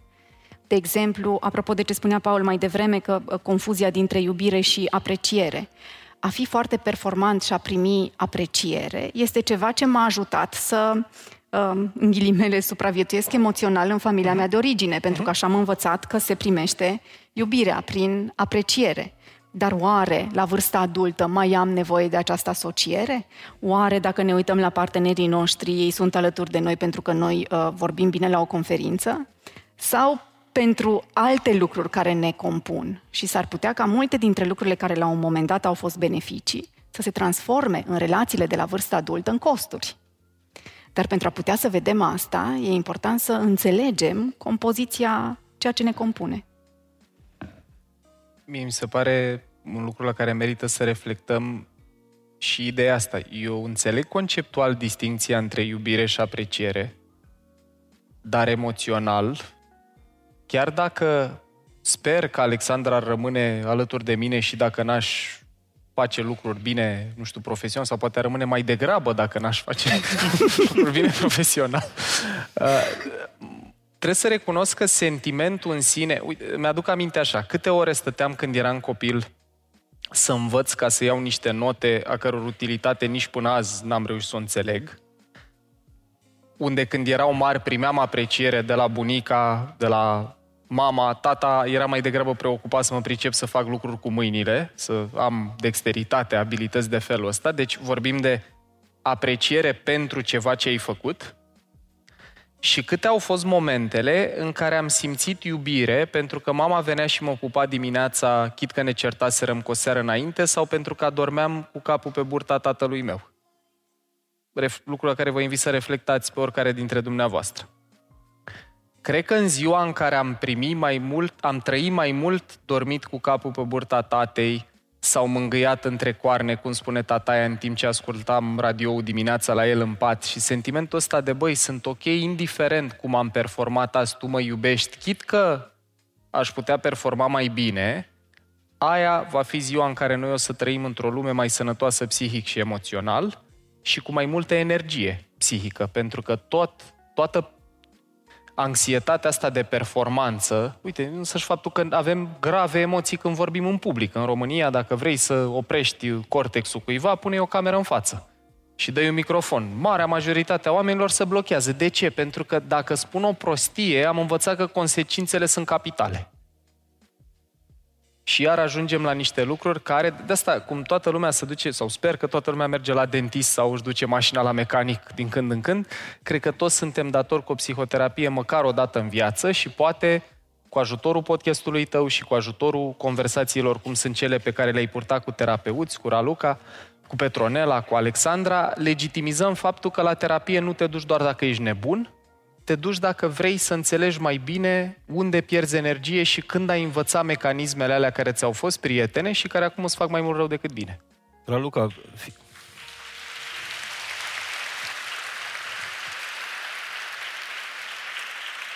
Tocmai ai primit iubire. Am simțit. Asta e apreciere. E, e periculos, e drog. e drog. Mulțumesc. Auzim foarte multe voci din jurul nostru și eu am avut invitați la podcast care, asta îmi spuneam, eu nu-mi permit să intru în depresie. Eu n-am timp să intru în depresie. E și un titlu, parcă cineva chiar asta Unul era dintre titlu... podcasturile mele se numește așa, pentru că eu aduc voci uh, diferite. Aștept întrebarea. Întrebarea este, putem fugi de depresie? Sigur, noi putem fugi de depresie. Unora îl întrebam și pe... ea ne prinde? Depinde. Uite, eu îl întrebam pe, pe domn profesor Miclea, uh, cu el am, fă, am, am făcut câteva cursuri la facultate și eram la master în, în anul 2, urma să terminăm și trebuia să intrăm în profesie. Nu? Eram niște tineri de 23 de ani care ne imaginam uh, că vom avea cabinete și uh, vom sta picior peste picior cu tocuri de 10, așa ziceam cu colegele noastre. Și l-am întrebat la unul dintre cursuri, domn profesor, dar totuși cum de unii oameni nu ajung niciodată să facă depresie sau anxietate sau... Și răspunsul domnului profesor a fost niște norocoși. Crezi că Deci, e vorba practic. doar de noroc? Despre, sau despre Ce știm, genă din, bună? ce știm din studii este că 95% din populație și eu cred că oamenii, cred că cercetătorii spun 95% că au prag de toleranță de 5% la asta. și nu pot să zic că 100% că noi. Exact. Uh, 95% din oameni trec cel puțin o dată prin, în viață printr-un episod anxios. Și până la urmă, dacă stăm să ne uităm, e, e și firesc să fie așa, pentru că fiecare dintre noi trecem cel puțin o dată în viață printr-un episod care ne doare, printr-un episod de suferință. Acum, dacă este depresie, dacă e anxietate, sigur, în literatura de specialitate și în cercetări, um, oamenii de știință au trebuit să facă niște categorii foarte clare în momentul în care a studiat. Asta face știința, nu face categorii și măsoară lucruri. Atunci când vine vorba de practica clinică în cabinet, sigur, vedem mai degrabă tristețe sau depresie, vedem mai degrabă anxietate, vedem mai degrabă furie, poate ca emoție principală. Dar acolo este de fapt un amestec de foarte multe emoții la un loc. Pentru că foarte puțin vorbim despre, și, și tu ai pomenit azi de câteva ori, despre vinovăție, despre rușine, deznădejde, descumpănire. E o paletă atât de largă de emoții pe care putem să o simțim și probabil că unii avem o predispoziție mai, ma- mai, ma- mai ridicată înspre, nu probabil, așa ne spun studiile, înspre a simți tristețe, înspre a simți anxietate sau înspre a simți mai degrabă furie. Acum, care dintre noi suntem cei care simt mai degrabă una sau alta? Poate vă puteți uita în istoria de familie și să vă gândiți dacă veniți mai degrabă dintr-un context de viață care a fost anxios sau care a avut mai multă tristețe sau furie. Dar n-aș generaliza să spun că depresia e ceva ce ar trebui să ni se... că suntem cu toții datori cu, cu o depresie. Dar mă gândesc, apropo de ce spuneai mai, mai devreme, că nu am, nu am timp să, să am depresie, nici nu-i musai să ai timp să ai depresie, dar poți să ai foarte mult timp să ai alte patologii, că, nu, sunt multe. Da, expresia asta, nu am timp să intru în depresie, uh, e o dovadă a decone- decto- deconectării de, de sine sau nu neapărat? Aș zice că da. Aș zice că este și poate fi, poate fi un mecanism de coping, un mecanism de apărare care să ne ajute o bună bucată de vreme. Poate are noroc să-l ajute o viață sau să o ajute o viață. Um, însă, pe de altă parte, nu știm care sunt experiențele prin care urmează să trecem de-a lungul timpului și nu știm care este experiența trăită pe care noi o vom simți în acele uh, momente. Nu, n-aș putea să fac predicții neapărat. Poate dacă am găsit niște studii am putea face niște corelații, dar eu cred că este un mecanism de coping. Îl, îl ajută sau o ajută să spună că nu am timp să fac depresie. Asta nu înseamnă că nu va face. Paul, am auzit de foarte multe ori expresia asta, că trăim într-o societate bolnavă. E o întrebare pentru amândoi. Uh, tu crezi în vindecarea societății sau în vindecarea individuală? Eu cred că n-au cum să existe altfel decât împreună, apropo de cuvântul care nouă ne place. Influența mediului în care trăim e foarte puternică și poate dacă călătorim în afara Bucureștiului, simțim cum de când am, eu de exemplu, când intru în Brașov, îmi scade nivelul de stres, măsurat. când trec de otopeni, mulțumesc, cine e din Brașov, când trec de otopeni și vin înapoi, îmi crește nivelul de stres, de cum trec de otopeni, simt cum încep să mă turez. Deci mediul are clar o influență. Am simțit, de exemplu, uh, Alexandrei îi place Vocea României, amândurora ne place Vocea României și am început să dăm drumul la televizor strict pentru această emisiune, acum că a început iar. Și am observat, apropo de relația cu corpul, că în momentul în care era televizorul pornit și era publicitate, mă simțeam foarte agitat interior asta e ceva ce mi-a fost mai ușor să observ păi nemai folosind televizor. că sigur nu era publicitate. da, da. Și uh, la întrebarea dacă pot să rezolvi problema sistemic sau individual, cred că nu are cum să funcționeze decât din ambele părți și iar nu, poate mult din ce am povestit în seara asta poate să pară că nu e bine unde suntem. Eu cred că e un privilegiu că trăim într-o perioadă în istoria omenirii în care această informație este disponibilă, că sala asta a adunat 800 de persoane care sunt preocupate și pasionate de conversația asta și simt să mă uit în ochii cât ori mai mulți dintre voi. Faptul că am putut fi aici generații diferite, expertize diferite, înțelepciune diferită și să ne spunem punctul de vedere de față cu niște oameni care ne-au ascultat și care și-au luat lucruri care să-i ajute, chiar dacă poate nu sunteți de acord cu tot ce spunem fiecare dintre noi, mie asta îmi dă speranță și mi-arată că vindecarea e posibilă. E vorba despre cum o scalăm. Uh, inteligența pragmatică de care vorbea domnul profesor din mine, uh, eu asta îmi pun problema. Cum facem să scalăm asta? Pentru că dacă vindecarea individuală e sufocată de cultură, politică, inerția sistemică pe care am construit-o, de la faptul că am ajuns să creștem copii în doi oameni, când e vorba asta care cred că credem toți că e nevoie de un sat ca să crești un copil, it takes a village to raise a child, nu în sensul propriu al cuvântului, dar e copleșitor pentru sistemul nervos a doi părinți care mai și muncesc full-time și trebuie să aibă grijă și de casă, și de copil, și de părinți și așa mai departe. Deci vedem că am construit un sistem problematic.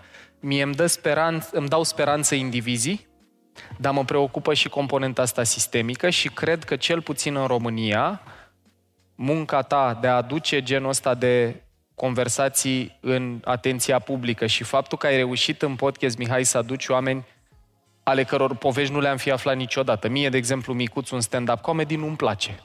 Da, și nu-mi place pentru că, în general, eu nu rezonez cu o mare parte din stand-up comedy. Dar să-l văd pe Cosmin omul la tine în podcast și să văd un om capabil de autoreflexie, să văd un om care își pune întrebări, care își recunoaște limitele, el, Smiley și o grămadă de alte persoane pe care le vedeam doar la televizor, genul ăsta de conversații eu cred că sunt vindecarea sistemică și scalabilă de care avem nevoie. E adevărat, dar e, de altă parte e o altă parte a societății care spune aoleu, podcasturile astea în care toți să plâng, toți au trecut în depresie, toți au avut o dramă, toți își povestesc copilăria și traumele și așa mai departe. Uh, ce, dacă societatea e bolnavă, la ce rost niște indivizi sănătoși care s-ar putea să fie doar niște izolați de societate? Stai că atâtea lucruri mi-au trecut prin minte că trebuie să mi le ordonez. Uh, mă, mi-aminteam în timp, ce, în timp ce povesteai, Paul, că eu cred că n-aș face ceea ce fac dacă nu aș crede că putem să mm, creștem și să ne vindecăm pe noi înșine și împreună. Când am plecat de la uh, universitate, după ce am lucrat acolo niște ani, m-a întrebat uh, una dintre colege care a rămas uh, acolo și ce o să faci după ce ieși de pe porții, după ce ieși uh, din curtea universității? Și am zis, păi acolo e lumea, nu aici. Aici sunt niște studii, niște cercetări. Acolo este locul în care ar fi atât de important să mergem să vorbim despre psihologie. În urmă cu 15 ani, ofeream gratuit 20 de ședințe de terapie și nu venea nimeni. Nimeni. Eram o echipă de 10 terapeuți care ofeream fiecare 20 de ședințe și nu venea nimeni. Acum, pentru că există atât de multe cunoștințe, uite în ce punct bun suntem. Dar, într-adevăr, spunea și Paul asta, nu cred că există vindecare doar a propriei persoane, cred că e important să ne uităm și la comunitate și unii împreună cu ceilalți. Mie îmi place foarte mult o vorbă din terapie relațională care spune că ne naștem în relații, suferim în relații și tot în relații găsim vindecarea. Și eu cred că e important să ne uităm și la noi înșine, dar e important să investim și în, în relațiile noastre și în felul în care comunicăm unii cu ceilalți lucruri care ne dor și lucruri care nu ne plac, pentru că asta ne lipsește foarte tare. Nu știm cum să mai vorbim unii cu alții. Și acum încercam în timp ce vorbeam să-mi amintesc ce m-ai întrebat. Dă-i pace, cum zicem noi în Ardel. Nu contează.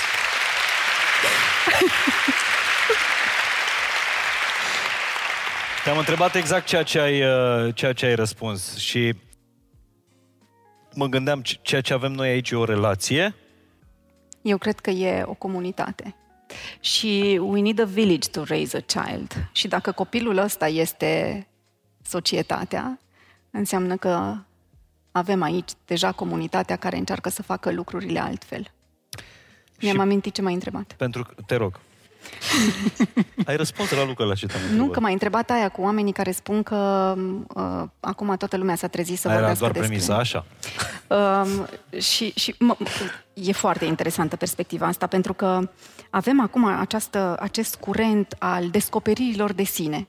Uh, nu erau studii în domeniul psihologiei până nu de mult care să vorbească despre lumea asta interioară. Nu, nu aveam. Psihologia a devenit știință cumva cu acte în regulă undeva prin anii 50. Uh-huh.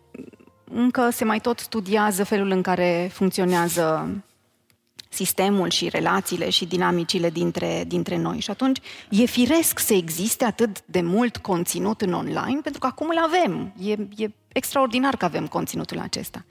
Unde cred însă că este o mică problemă, este acest focus uh, foarte mare pe suferință, pe traumă. Acum toată lumea caută, caută să vadă ce este acolo, Așa. unde, unde ce se Și prea puțin focus pe ce înseamnă sănătate mentală, de fapt.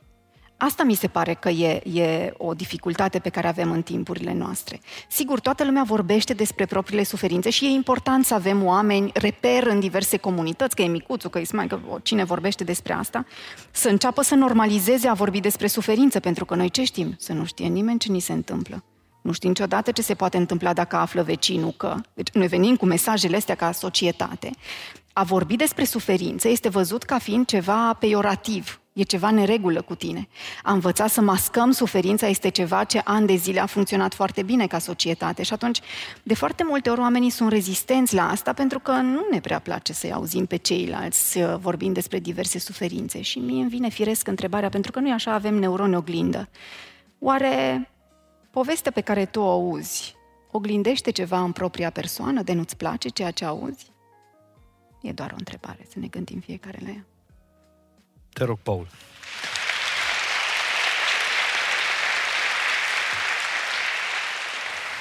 Care era întrebare? nu contează dacă e sau nu. E, dacă e ora una... elefantului, cred, nu? Exact. Fii atent, Paul. Te rog. E interesant că acum 100 de ani creierul nu era deloc important. Nu îi se dădea importanța care îi se dă acolo, nu erau studiile uh, și e exemplul ăla care mie îmi place foarte mult, că în uh, hockey uh, apără, toarea pentru bărbăție a apărut în secolul XIX, iar casca de protecție obligatorie a apărut abia în 1970 și ceva. Superb. Deci creierul Grăitor.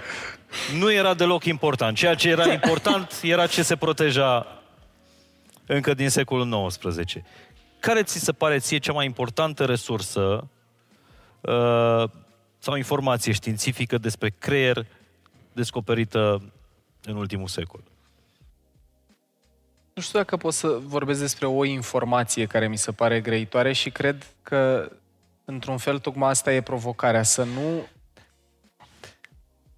să nu dăm crezare sau să nu, nu ne ghidăm după articole care spun s-a descoperit regiunea din creier care face nu știu ce. Dragilor, okay. în general, dacă e prea simplu să fie adevărat, în general nu e adevărat. Că dacă, dacă pare că e prea simplu, probabil că nu e. Cred că sistemul nostru nervos este extraordinar de complex și am avut înainte doi oameni care și-au petrecut toată cariera în relație cu el.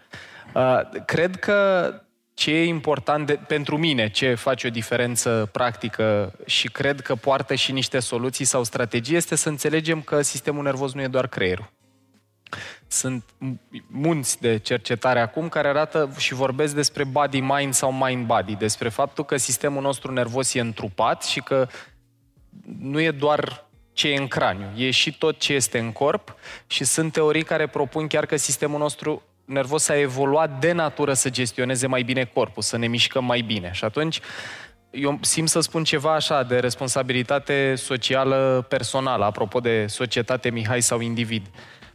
Dragilor, dacă acceptăm realitatea dovedită și răzdovedită și din practică și din știință, că mișcarea este probabil că alături de somn în top două cele mai benefice lucruri pe care le putem face pentru sănătate psihică în primul rând și fizică pe locul 2, e o cercetare în care au fost studiați oameni diagnosticați cu depresie clinică, trei grupuri. Grupul de control care n-a primit nimic, grupul care a primit medicamente antidepresive, care cresc nivelul de serotonină în circulație, respectiv oameni care făceau mișcare 45 de minute pe zi, timp de 5 zile pe săptămână. Mișcarea ne însemnând ceva copleșitor, ci activitate fizică. După o lună sau două, nu știu să spun pe din afară intervalul dacă era o lună sau două, nivelul de reducere al simptomelor la cei cu medicamente antidepresive, respectiv la ăștia cu mișcare, era identic. Nu că a contat și una și alta, era identic. Deci noi avem nevoie să acceptăm că mișcarea este în principal pentru cap și secundar pentru ars calorii și făcut mușchi, că mi- mișcarea este probabil că cea mai la îndemână pârghie pentru performanță cognitivă, sănătate fizică și psihică și spun asta într-o țară în care avem o oră de sport pe săptămână la care facem matematică. Poate că dacă am face o oră de sport pe zi, pe lângă matematică română și așa mai departe, am vedea copii care să duc cu mai mult entuziasm acasă sau care petrec cu mai mult entuziasm orele la școală și o populație uh, mai tonică. Pentru că inclusiv transformarea de care am vorbit în seara asta aici cere energie. Mișcarea înseamnă energie. Și longevitate, și sănătate psihică, și fizică. Și cred că poate că ideea asta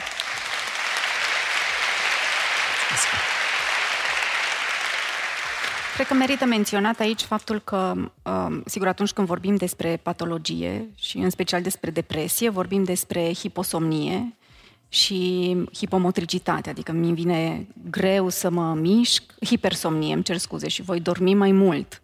Și atunci e un efort foarte mare ca eu să fac asta. Dar, dacă vorbim despre sănătate mentală, atunci putem vorbi și despre prevenție. Și nu-i musai să aștept să ajung în punctul respectiv. Deja ne, ne um, cu ghilimele, ne permitem să vorbim despre prevenție nu doar în medicină, ci și în sănătate mentală, în tot ce înseamnă psihicul nostru. Și cred că asta este, de fapt, discuția înspre care mi-ar plăcea să văd că merg lucrurile în online, în diverse evenimente. E important să vorbim despre suferințele noastre, e important să le înțelegem, dar e important să vorbim și despre ceea ce ne ajută și care sunt, cum spuneai și tu la un moment dat, Mihai, resursele pe care noi le avem, astfel încât să prevenim, să ajungem în momente dificile din punct de vedere emoțional. Uite, mă gândeam uh, acum.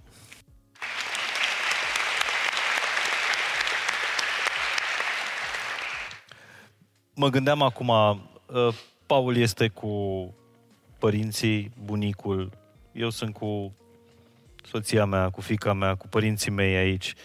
Uh, și îmi dau seama cât de faine sunt zilele astea, mai rare acum, pe care le petrecem. Și dacă există studii sau e, e dovedit faptul că amintirile sunt o terapie.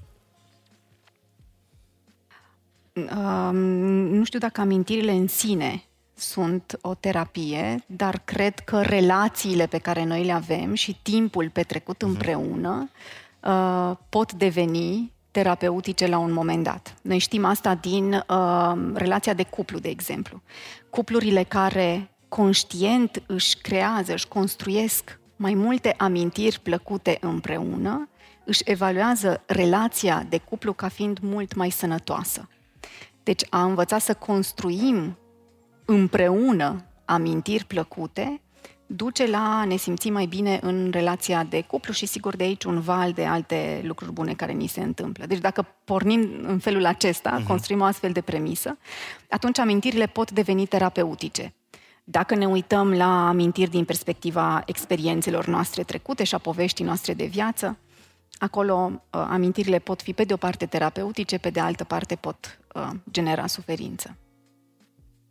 Dar e adevărat că suntem um, mai degrabă făcuți ca să ne amintim lucrurile plăcute decât Sigur, cele neplăcute. păi dacă ne-am amintit toate lucrurile negative prin care am trecut sau pe care le-am auzit, n-am fi aici în acest moment, am fi cu toții internați pe undeva. Asta a fost o replică, într-adevăr.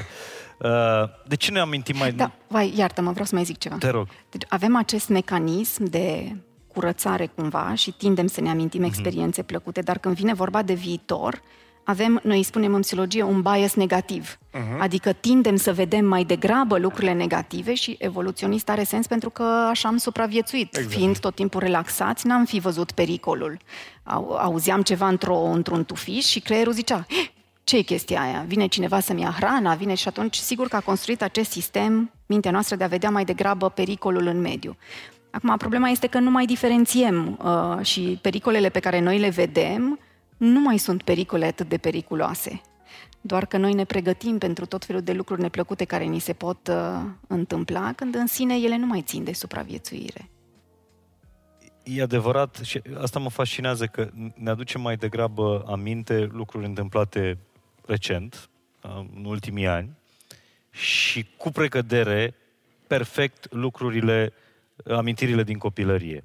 În schimb, memoria noastră de pe la mijlocul vieții, ca să zic așa, e foarte blurry. Mm. În schimb, din copilărie, ține minte mirosurile, senzații, toate, cu, cu toate simțurile. Ne aducem aminte, da, de, aia, de gusturile copilăriei uh, Bradu, și tot ce ne înconjura. Mm-hmm. Eu am o pasiune pentru de ce avem ăsta nevoie cu memoria. De asta? mie mi se pare fascinantă memoria noastră cu toate sistemele ei și mi se pare că o mai bună înțelegere a ei, inclusiv a cronologiei, mm-hmm. când încep să ții minte ce ne-ar ajuta foarte tare, apropo de copiii n-au amintiri, până la o anumită vârstă, foarte uh, multă clarificare ne-ar putea ajuta acolo. Uh, de ce ținem minte lucrurile alea? E un principiu care se cheamă uh, primacy effect, respectiv lucrurile pe care le trăim prima dată, prima zăpadă, primul pom de Crăciun, prima dată când ai văzut singur acasă, au impact emoțional mai puternic pentru că au caracterul ăsta de noutate. Prima dată când ai vizitat o țară nouă, prima da- primul copil, primul sărut, prima experiență. Deci pentru sistemul nostru nervos, noutatea e un parametru, e un criteriu care te ajută să reții mai bine. Motivul pentru care de multe ori dacă avem o viață plină de rutină, avem sentimentul că timpul trece foarte repede, poate ați trăit experiența asta să nu vă dați seama când, când s-a făcut, mă, noiembrie sau octombrie sau în ce lună e. Asta vine pe fondul faptului că dacă ajungem să facem același lucru în fiecare zi, nu mai există experiențe diferite, nu mai e angajat sistemul ăsta de dopamină care să-ți dea spike-uri emoționale, să-ți dea vârfuri de experiență, ai sentimentul că e ziua cârtiței și că fiecare zi seamănă cu cea de dinainte.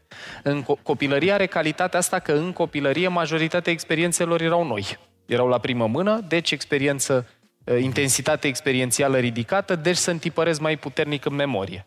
Și mai e, o, mai e un aspect, apropo și de nostalgie într-un fel,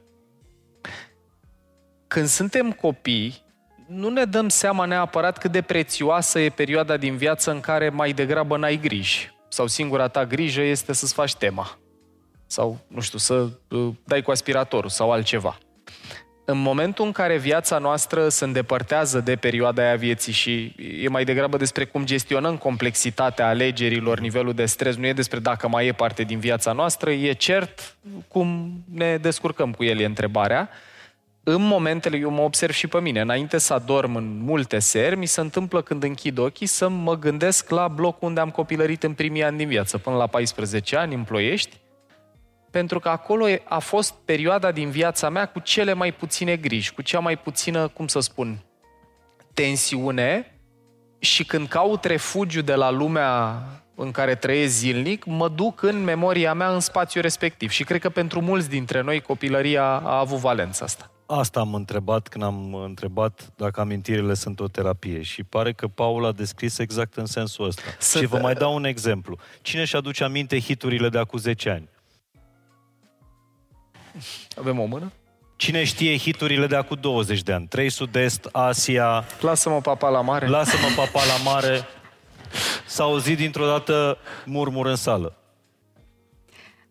Cred că ar merita să adăugăm și faptul că depinde foarte mult de experiențele pe care noi le-am avut mm-hmm. în copilăria mhm. noastră, pentru că așa cum avem asocieri pozitive cu un anumit loc, putem avea și asocieri negative mm-hmm. cu, cu un anumit spațiu și cu un anumit loc al, al experienței noastre. Însă ce e interesant de văzut, de exemplu, um, Um, una dintre uh, formările pe care le-am, le-am făcut este în uh, somatic experiencing, adică felul în care că doar după ce m-am prins eu că nu merge treaba asta cu corpul, m-am înscris la o școală să văd și eu cum, Premiant. cum se întâmplă. Păi nu? Deci tu după uh, semipareză te-ai înscris la o școală. Da. Super. Ca să văd un pic, să înțeleg un pic mai bine. Și a fost foarte interesant să urmăresc un fenomen la, la cursurile respective. Lucram pe grupuri de câte 4-5 persoane și un exercițiu pe care îl făceam acolo cu toții era uh, Uh, să-ți cauți o amintire resursă. Și marea majoritate a participanților își găseau ca amintire resursă ceva din copilăria lor. Uh, un loc, uh, un miros, un gust, ceva ce au mhm. văzut, fie din mediul uh, familiei, fie din uh, mediul uh, bunicilor. Uh-huh. Um, și acolo au apărut multe discuții apropo de faptul că unele dintre contextele de viață au fost uh, dureroase și pentru că sistemul nostru nervos are nevoie să se protejeze și să se adapteze situațiilor dificile prin care trecem, creierul în mod firesc și-a găsit o altă resursă. Că au fost bunicii, că au fost jocul cu prietenii, că a fost... Însă nu tot timpul copilăria este încărcată cu experiențe uh, plăcute. Dar avem acolo resursele de care avem nevoie, doar e important să le, să le accesăm. Atât am vorbit despre creier că mie că nu să nu mai rămână timp pentru suflet. Deși surpriza pe care v-am pregătit-o pentru final e de suflet. E de suflet. Uh, spunea psihologul John Watson, uh, spunea nimeni nu a reușit vreodată să atingă un suflet și nici nu a văzut unul într-o epurbetă de ce căutăm și de ce ne căutăm dincolo de cele cinci simțuri ale noastre. Nici vântul nu se vede, dar se simte, nu? Zic.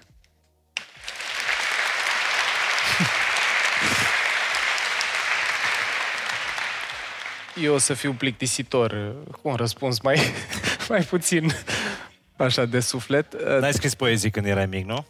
Ba da, dar... Și ce s-a întâmplat cu tine? Nu mai țin. Cred că le mai, e posibil să mai aibă mama parte din ele. Poeziile mele erau legate de câini. În general îmi doream foarte tare un câine. Acum cu Alexandra am unul. Uh, eu aș vrea să aduc în discuție un lucru pe care îl putem simți foarte palpabil. În momentul în care sistemul nostru nervos e confruntat cu un gol de cunoaștere, vă invit să simulați mental ideea asta, să vă gândiți că vă sunați partenerul de viață sau vă sunați copilul și nu răspunde. Ce face mintea noastră instantaneu? Umple golul cu un scenariu. Scenariul ăla poate să fie pozitiv, e la ore nu mă aude, sau poate să fie negativ, l-a luat duba neagră. Asta, asta erau povești din copilărie, că tot, nu știu dacă în Cluj era duba neagră, dar în Ploiești era. Și... La noi erau îngerii morții. Oh, îngerii morții. Deci ăsta e un lucru pe care îl putem observa și fenomenologic. Așa, observăm că mintea noastră când nu știe ceva, umple golul cu o ipoteză, cu un scenariu, inventează ceva. De ce? Pentru că nouă ne e extraordinar de greu să trăim cu incertitudinea, cu a nu ști ceva. Și atunci, Mihai, cred că lucrurile pe care nu le putem atinge, mirosi, gusta, vedea, auzi, ă, în continuare ne preocupă și cred că tema cea mai complicată despre care s-au scris cărți și porni războaie și așa mai departe este ce se întâmplă după ce murim. Fiecare dintre noi avem o ipoteză și pentru oamenii care sunt atei din sală a fi convins că nu există Dumnezeu, surpriză este tot o certitudine, adică măcar știu asta, că doar experiența asta e, doar asta contează, deci aceeași, e același resort în spate ca și cum aș crede că merg în rai sau în iad sau în nirvana sau în valhalla sau că nu se întâmplă nimic. Nouă ne e foarte greu și poate că uh, într-un fel e și ciclic răspunsul ăsta să spunem nu știu și să trăim cu sentimentul care vine la pachet cu acel nu știu. Și atunci, cred că ne inventăm ipoteze și ne spunem povești despre asta, că în cultura vestică noi suntem mai mult atașați de lucruri pe care le putem măsura în laborator, pentru că avem scepticismul ăsta uh, care în România e înfloritor. De unde știm, mă? De unde vin informațiile? Uh, iar în cultura estică sunt, de, de pildă, meditația e practicată de mii de ani, cu efecte extraordinar de benefice, doar că oamenii nu au avut nevoie să înțeleagă ce regiune din creier să aprinde când faci lucrul respectiv. Da, apropo atunci... de chestia asta cu moartea, mi-amintesc de o discuție pe care am avut-o cu fică mea, cu Ana. Ana are șapte ani și între șase și opt ani se activează frica de moarte, frica de pierdere, pentru că începe să înțeleagă conceptul acesta că, wow, oamenii dispar și nu mai vin înapoi.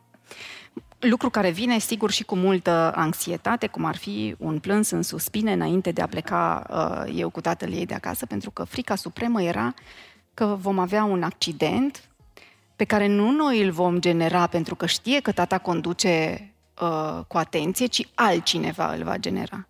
Dar am avut o discuție cu ea despre... Întrebarea ei a fost, mama, ce se întâmplă după ce murim? Și am spus, păi, mama, nu se știe. Oamenii au tot încercat să găsească răspunsuri, dar nu se știe. Nu, nu, nu. De, dar de ce nu se știe? N-a venit nimeni să ne spună? Nu, mama, n-a venit nimeni să ne spună ce s-a întâmplat. Acum, după ce l-am ascultat pe profesorul Dulcan, încep să mai pun întrebări, dacă nu. Dar, na, na, asta am spus, păi, eu nu, nu știu pe nimeni. Și răspunsul ei a fost așa, stau, și mama, să știi că asta este foarte neplăcut pentru mine. Deci a fost incertitudinea care i-a generat... Ace- asta este foarte neplăcut. Să nu știu este foarte neplăcut pentru mine. Și pentru mintea noastră e dificil să, să gestioneze Uite, lipsa Paul, de Paul informații. uh, a amintit de, de ultima carte a lui, cea mai recentă carte a lui uh, Gabor Mate, Mitul Normalității și finalul cărții pe mine, uh, pe mine m-a tulburat. Poveste, e, e mult despre spiritualitate în, în finalul cărții și spune la un moment dat că Gabor Mate, dând niște exemple, că atingerea spiritului însuflețește până la urmă călătoria spre, spre vindecare dincolo de regăsirea sinelui, de autentic, de că e treaba asta cu atingerea spiritului care de suflet.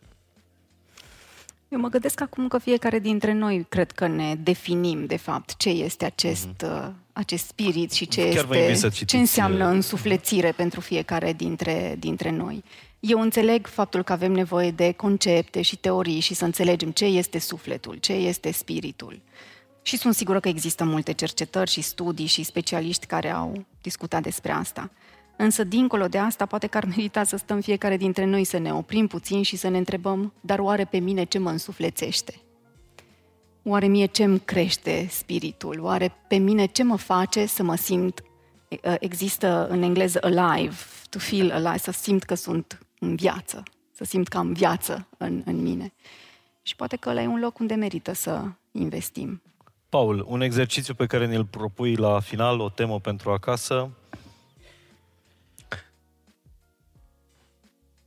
Cred că lucru care mie personal îmi simt că îmi lipsește cel mai mult în, în România și care e foarte ușor de făcut de către oricare dintre noi, e să arătăm regilor mai multă recunoștință pentru tot ce avem, trăind totuși în cea mai sănătoasă și longevivă perioadă din istoria omenirii, uh, pe de o parte, și mai ales să ne cultivăm mușchiul, reflexul de a oferi apreciere oamenilor din jurul nostru, mai ales când nu suntem de acord cu tot ce reprezintă ei. Cred că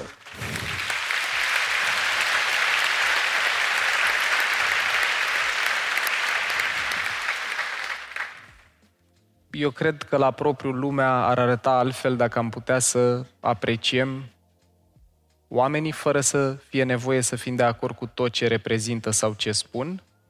Cred că am avea mai puține conflicte la mesele de Crăciun sau de Paște dacă am putea să păstrăm relația cu bunicul sau cu părintele care votează cu alt partid decât cel cu care credem noi Să că ar trebui să diferențele. voteze și așa mai departe și cred că exercițiul ăsta al recunoștinței, să ne amintim însăși faptul că totuși trăim într-o perioadă în care România nu e angajată într-un război sau că nu mai avem o problemă cu ce mâncăm în fiecare seară, nu e un motiv de complacere, e un motiv de recunoștință.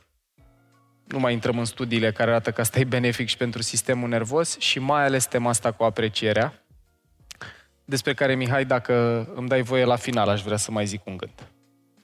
La final. Finalul final. Da. Raluca, un exercițiu, o temă pentru casă. Păi să facem acum un exercițiu, ce zici? Wow. Dăm teme pentru ca să știi că oamenii nu prea le fac. ok.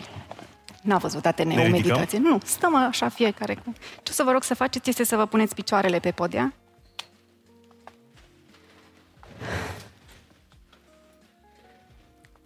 Și rugămintea mea este să nu închideți ochii, doar să vă luați un punct fix înspre care să vă uitați și doar să urmăriți lucrurile pe care eu vreau să vi le spun.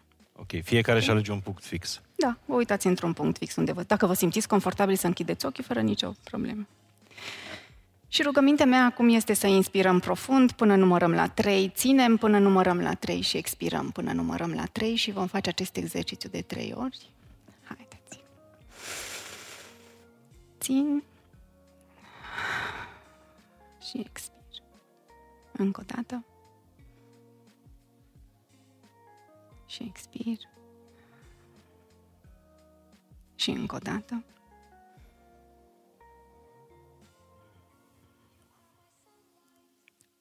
O să vă rog acum să fiți atenți la cum se simte corpul vostru în acest moment. Dacă există o tensiune undeva, dacă simțiți că se adună undeva energia, poate fi plăcut sau nu, doar observați. Concentrați-vă să vedeți dacă aveți un gust anume pe care îl simțiți. Sau un miros anume. Și în același timp concentrați-vă pe felul în care se mișcă toracele în timp ce respirați.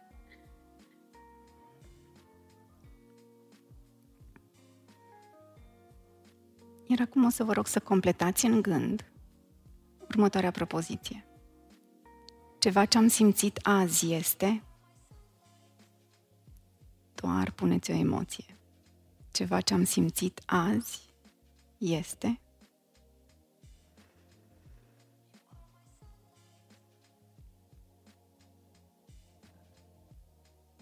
O să vă rog să vă imaginați că lângă voi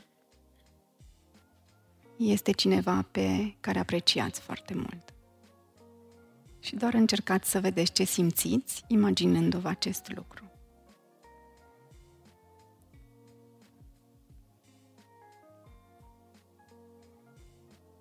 Și încercați apoi să vă răspundeți în gând. Îți sunt recunoscător pentru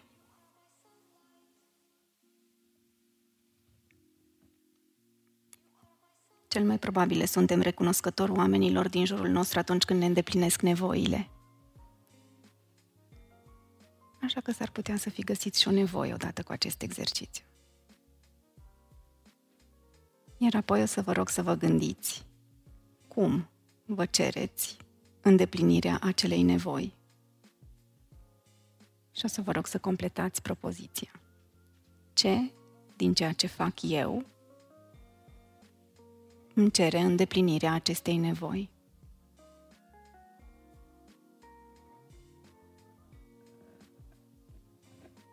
Știți, gândurile vin și pleacă. Este ceva ce au făcut tot timpul. a nu mai gândi cum gândim azi e imposibil. Ne-am chinuit atâția ani să gândim, acum vrem să nu mai gândim. Așa că doar concentrați-vă pe un gând care va apare acum în minte. Și în final ne întoarcem din nou către respirație. Și revenim cu mintea în momentul prezent, în locul acesta frumos în care ne-a adus Mihai, căruia îi mulțumim pentru această seară.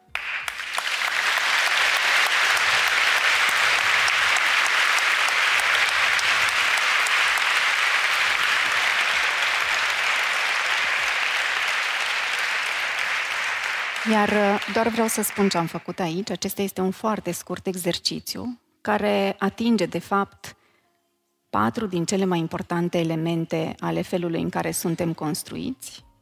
Ce simt în corp, emoțiile pe care le simt, gândurile pe care le am și comportamentele pe care le am. Dacă la finalul fiecarei zile ne-am acordat măcar două minute să facem un astfel de exercițiu, cred că am fi mult, mult mai prezenți în experiența simțită a vieții noastre și am putea fi mult mai atenți la noi și la felul în care ne purtăm prin lumea asta. Mulțumesc! Paul, un cuvânt de final.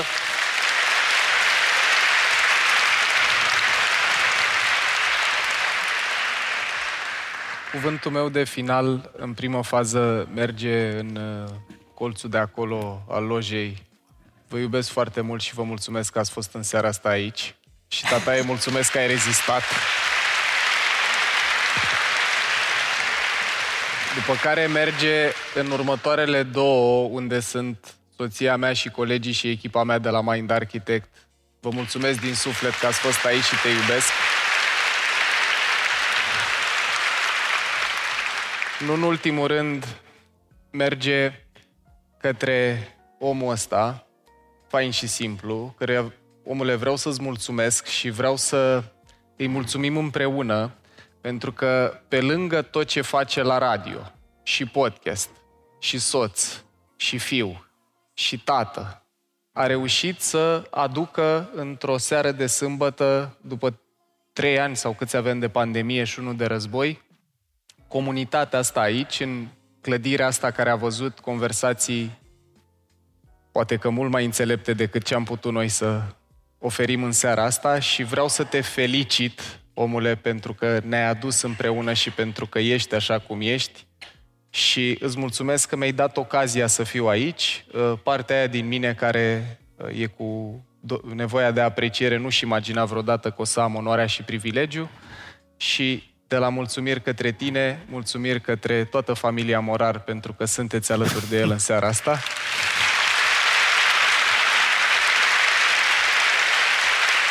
Dragilor, vă mulțumesc tare, tare mult. Vă sunt recunoscător. Îmi pare rău că am intrat atât de adânc în conversație și nu mai, n-am mai apucat niște întrebări din sală, dar poate vă stau la dispoziție Raluca și, uh, și, și Paul pe rețelele uh, sociale, podcasturi sau chiar aici în, în foaier după. Încă o dată, mulțumesc tare, tare mult, Raluca și, și Paul. Mă bucur să vă văd pentru prima oară împreună și mă bucur să ne vedem pentru prima da, oară da, împreună. Aveam aici o listă de mulțumiri care începe cu toți oamenii ăștia faini de la Ateneu Român. Vă mulțumim tare mult pentru, pentru găzduire și pentru înțelegere și pentru răbdarea pe care uh, ați avut-o cu noi. Vreau să mulțumesc de asemenea uh, echipei Fain și Simplu, care nu e echipă mare, dar e faină. Toți cei cu care am început proiectul ăsta, Uh, mulțumesc uh, echipei de la, de la Radio Zoo, mulțumesc Sorin, mulțumesc Amelia, Rodica și tuturor celor care uh, mă înțeleg uh, în drumul ăsta. Mulțumim Bookzone, Obsentum, de asemenea, pentru, pentru parteneriat. Apropo, cartea Raluca e un bestseller, uh, terapie 1 la 1 cu sinele tău și mă bucur să o văd. Vă rog să faceți această fotografie, este unică.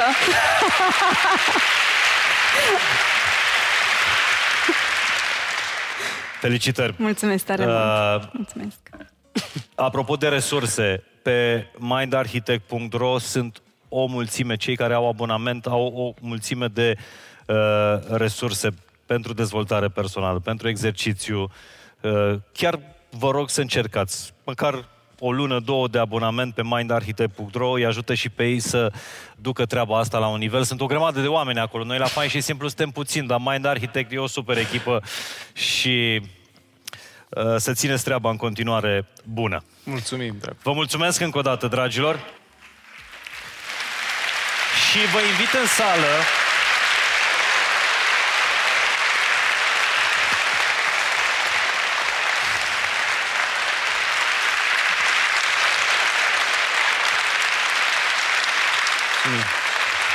Mulțumim foarte mult. Mulțumim mult. Mulțumim, Maxi.